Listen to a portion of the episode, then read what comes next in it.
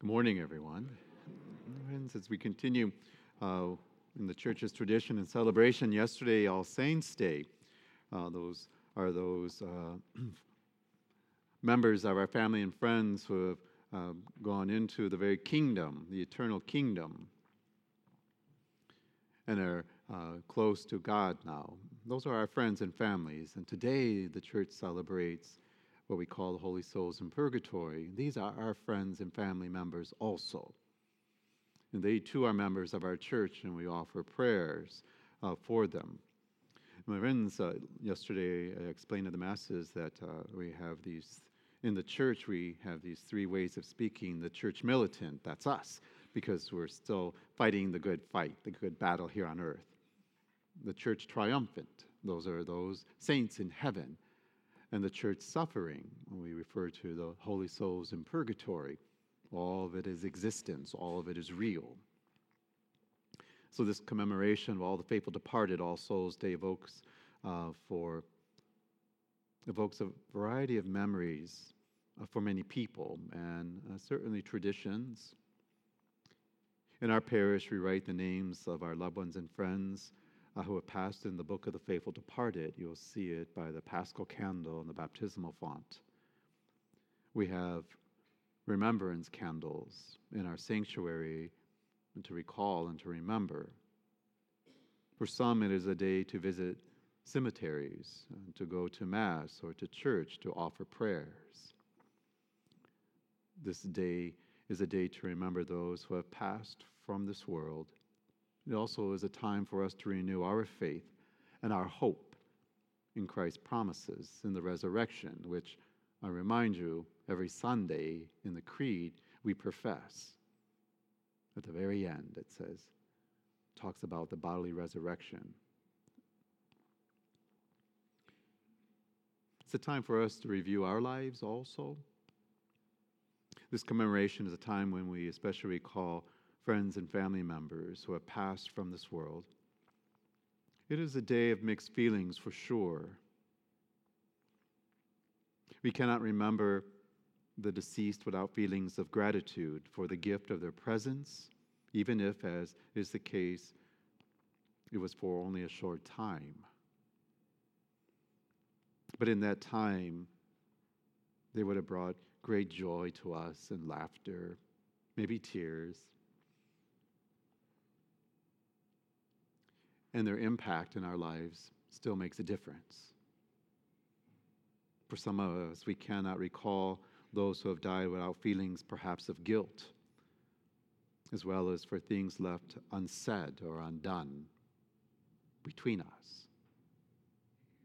This commemoration of the day to call into memory the people who touched us in profound ways and left a mark on our lives, for better or for worse. It is a day to remember and to mend, then. It is a day to pray for those who have passed from this world, to show love to those who did us well, and to reconcile with those uh, who may have harmed us. One of the great truths of our faith is that we can pray for those who have died. Because of God's grace, prayer can unite what human death divides. In Jesus Christ, we are given the grace to help those who have died through prayer and through our penance, through our sacrifices, to renew broken connections, to show our gratitude or forgiveness. All Souls Day is about all of these things. Perhaps this is a day well suited for each of us then to renew our faith and our hope in Christ. The Old Testament Book of Wisdom teaches that the lives of the just do not just disappear, go nowhere. It says that the souls of the just are in the hand of God. At the judgment, we will see that they are alive like sparks in a bonfire.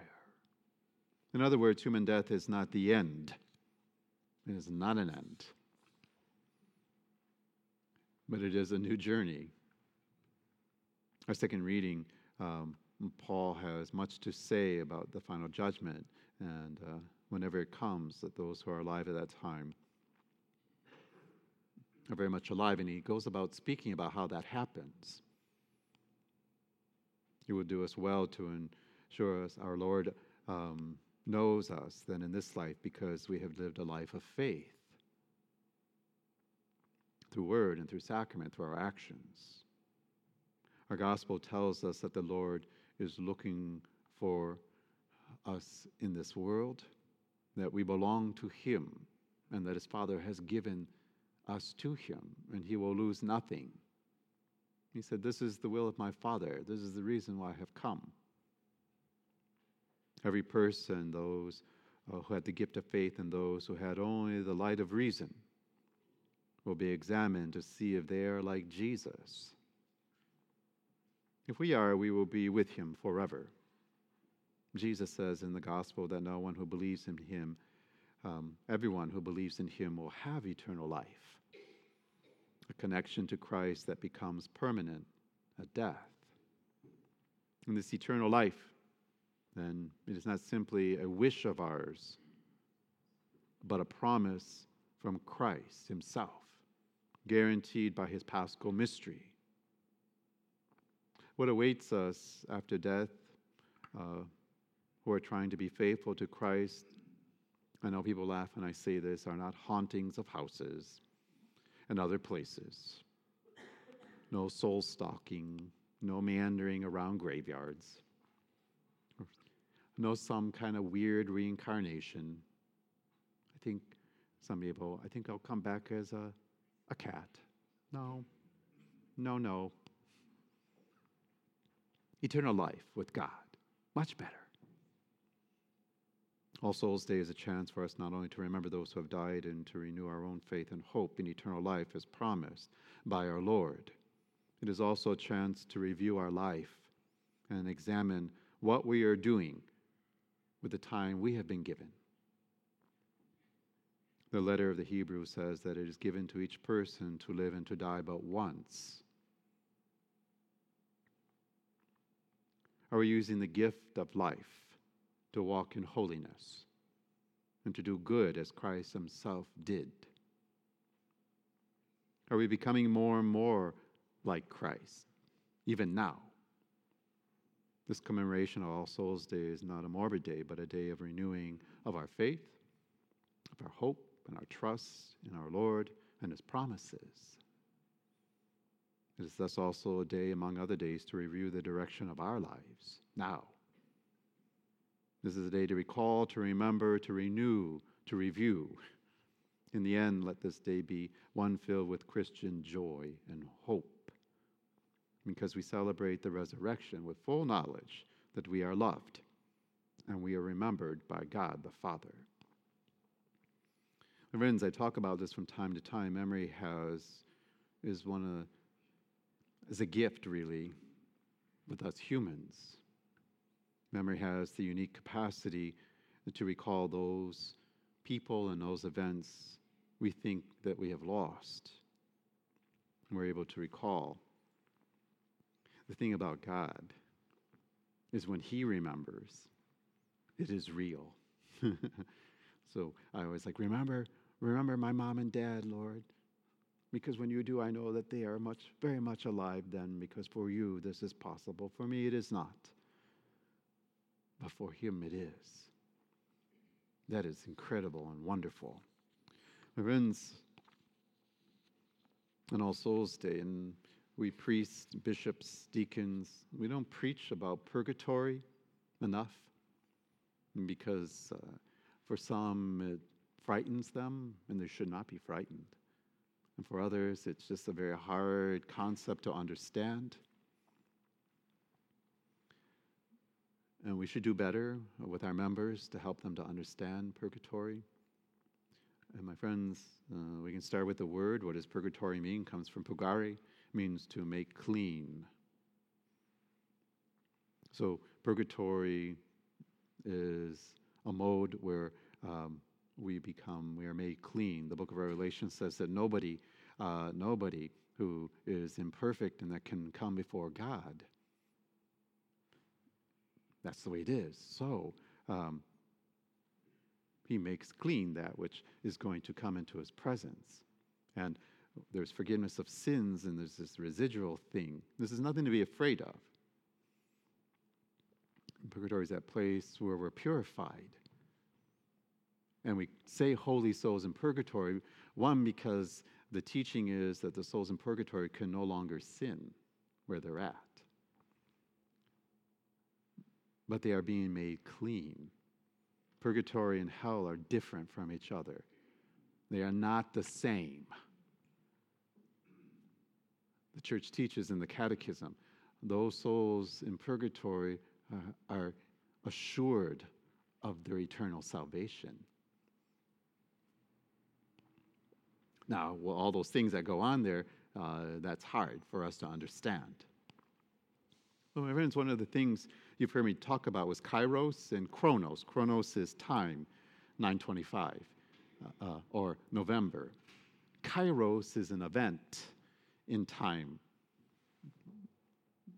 What happened to Christ on Calvary was a kairos event. Where am I going with this? We apply our human thoughts to heaven. Uh, we think of, we say heaven, and we think of a place the moon, Mars, one of the other galaxies. It doesn't work.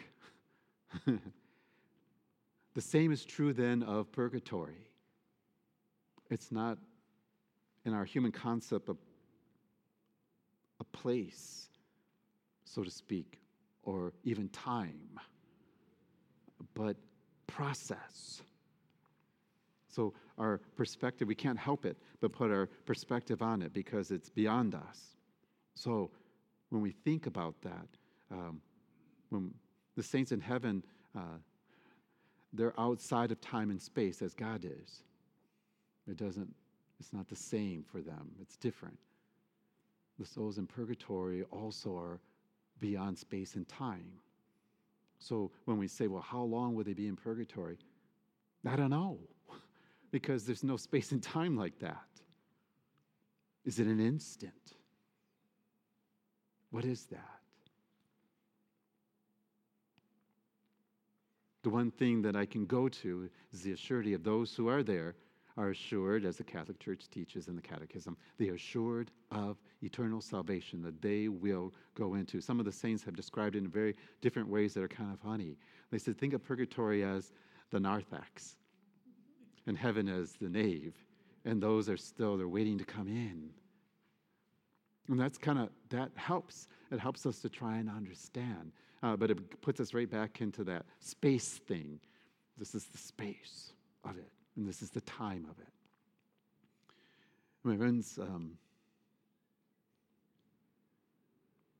when we think of purgatory, there is a suffering, but not like we understand it. The suffering that they have is what is known as the agony of separation. And I know some of you understand this. You've lost your husband and you suffer. You've lost your child and you suffer. You know what I'm talking about the agony of separation. That's different. That's not, well, it feels like punishment, it is not. It is love. The souls in purgatory, I'm trying to get you to understand this so you will not be afraid to speak about this or to speak about it with intelligence. The souls in purgatory, it is this mixture of suffering and joy. Suffering because they cannot yet they too feel that separation. Uh, we used to call it separation anxiety, but this agony of separation. Uh, they can, if you will, these are just English, I mean, these are just our human, they see the beatific vision, but they cannot go there just yet.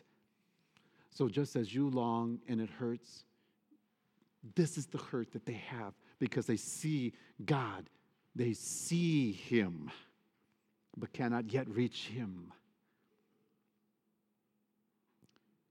But there's also joy. This is all in the catechism. You go, there is a joy for them. What is the joy?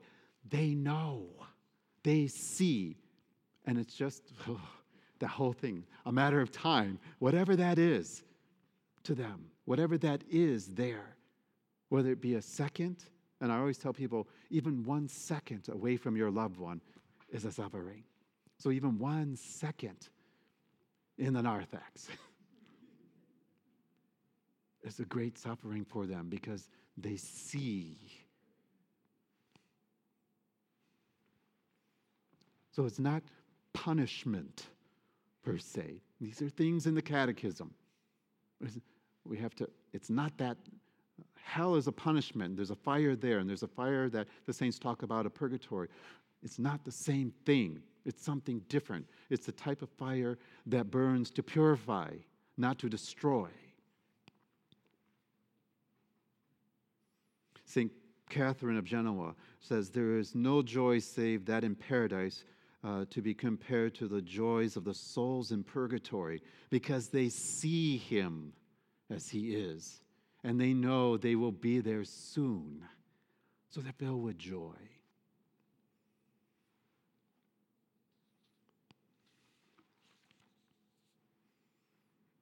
The Catechism 1030.1 says, Those who die in God's grace and friendship.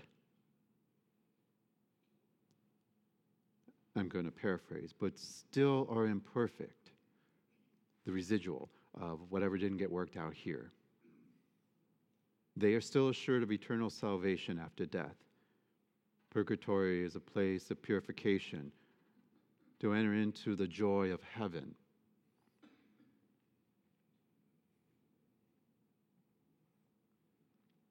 St. Faustina spoke about it.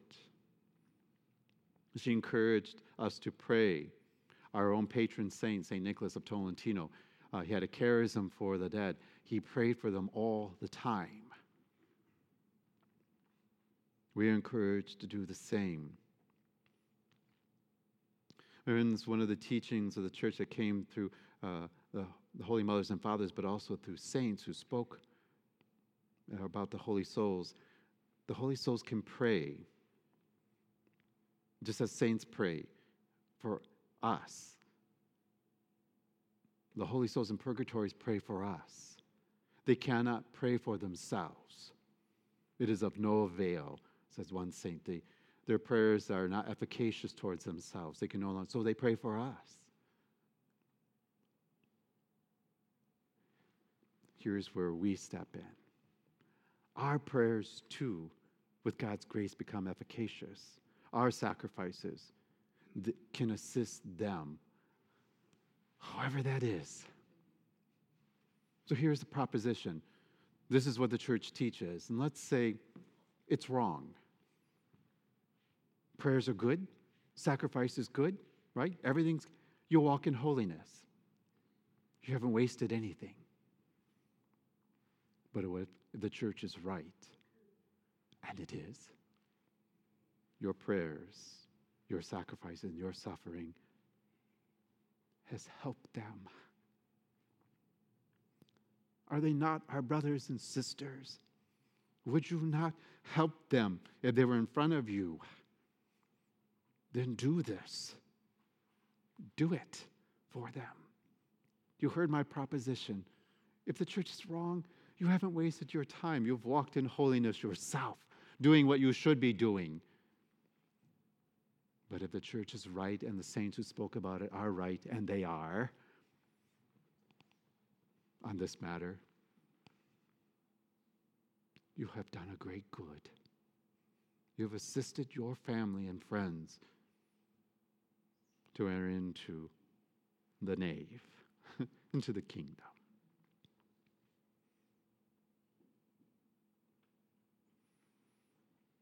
St. John Chrysostom said, Help them with our prayers. Blessed Silo said so. St. John of the Cross speaks on it a great deal. St. Augustine had much to say about this, and he's like the smartest one of them all, next to Jesus. Faustina.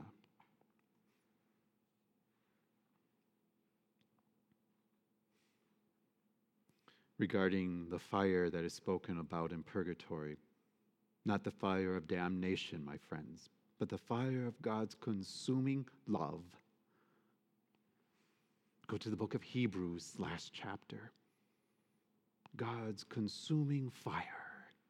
This is how you should understand purgatory.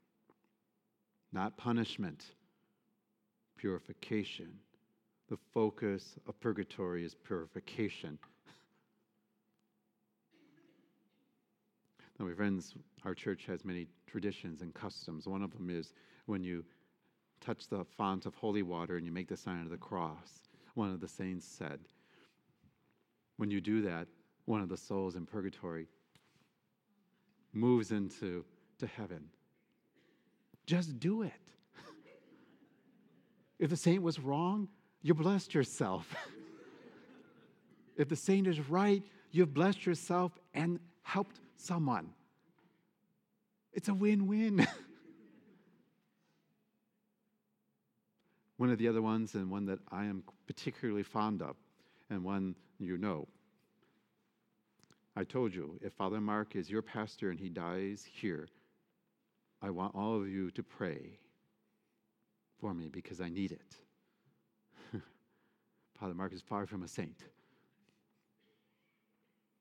But the Gregorian Mass, 30 consecutive Masses. St. Gregory the Great was where it comes from. That's why it's called Gregorian Masses. The story about that is that, uh, remember, he, uh, he was Benedictine, he was a Benedictine monk before he became the Pope. And one of the monks, uh, Brother Justin, died. And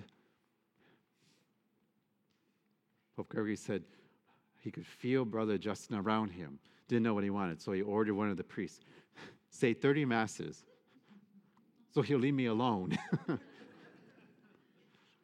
he said 30 masses, the priest did. And St. Gregory, you can go and see the writing, said that the monk came to him and thanked him. And Gregory never saw him again.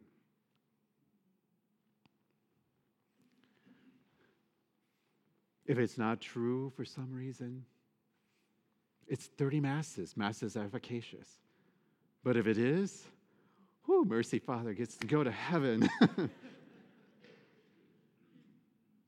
my friends, there are times uh, within our church when the funeral rite, the funeral mass, is not appropriate sometimes for someone because of the way the prayers are structured and stuff. But that does not mean you cannot offer a mass for them.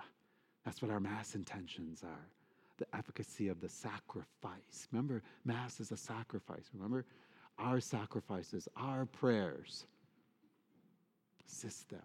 So even for people who are not Catholic, people who maybe are not even baptized, we can offer the Mass intention for them. For good measure, maybe Father should have 60 Masses, just in case the number's off. friends, you, uh, I know other Christian denominations t- sometimes are very uncomfortable with this and really uh, get upset about this. But remember, uh, in heaven and in purgatory, they're alive. They're alive. And just as you ask Father Mark to pray, or just as you ask someone right next to you, will you pray for me? That is what we are doing. That's what the saints do for us. And according to the saints, that is what the souls in purgatory do for us. They pray for us. This is part of whatever it is they're working out. Now, here's the other thing suffering. Suffering on earth. And the catechism and the church is careful. Uh, so Father Mark is going to take some, some leeways here. To the one who suffers on earth, especially greatly. I don't know how to put this so to make, because it's going to come out wrong. That suffering is a purification and assists them when it comes to getting into heaven. So those who suffer greatly here.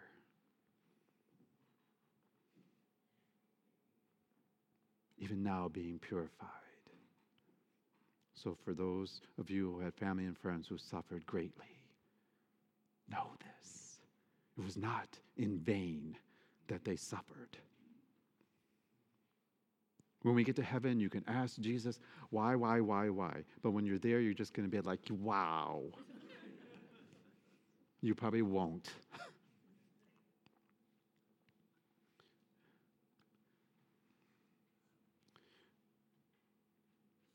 I thought about what St. Gregory said about the monk.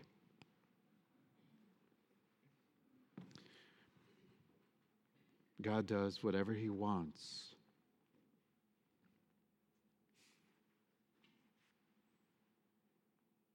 If one of your loved ones or friends who have died and perhaps are in purgatory, remember that is not hell, should they visit you? Take it as a sign you need to pray for them. Even that nudge on your heart, it's probably them asking. You haven't said enough prayers. Get praying.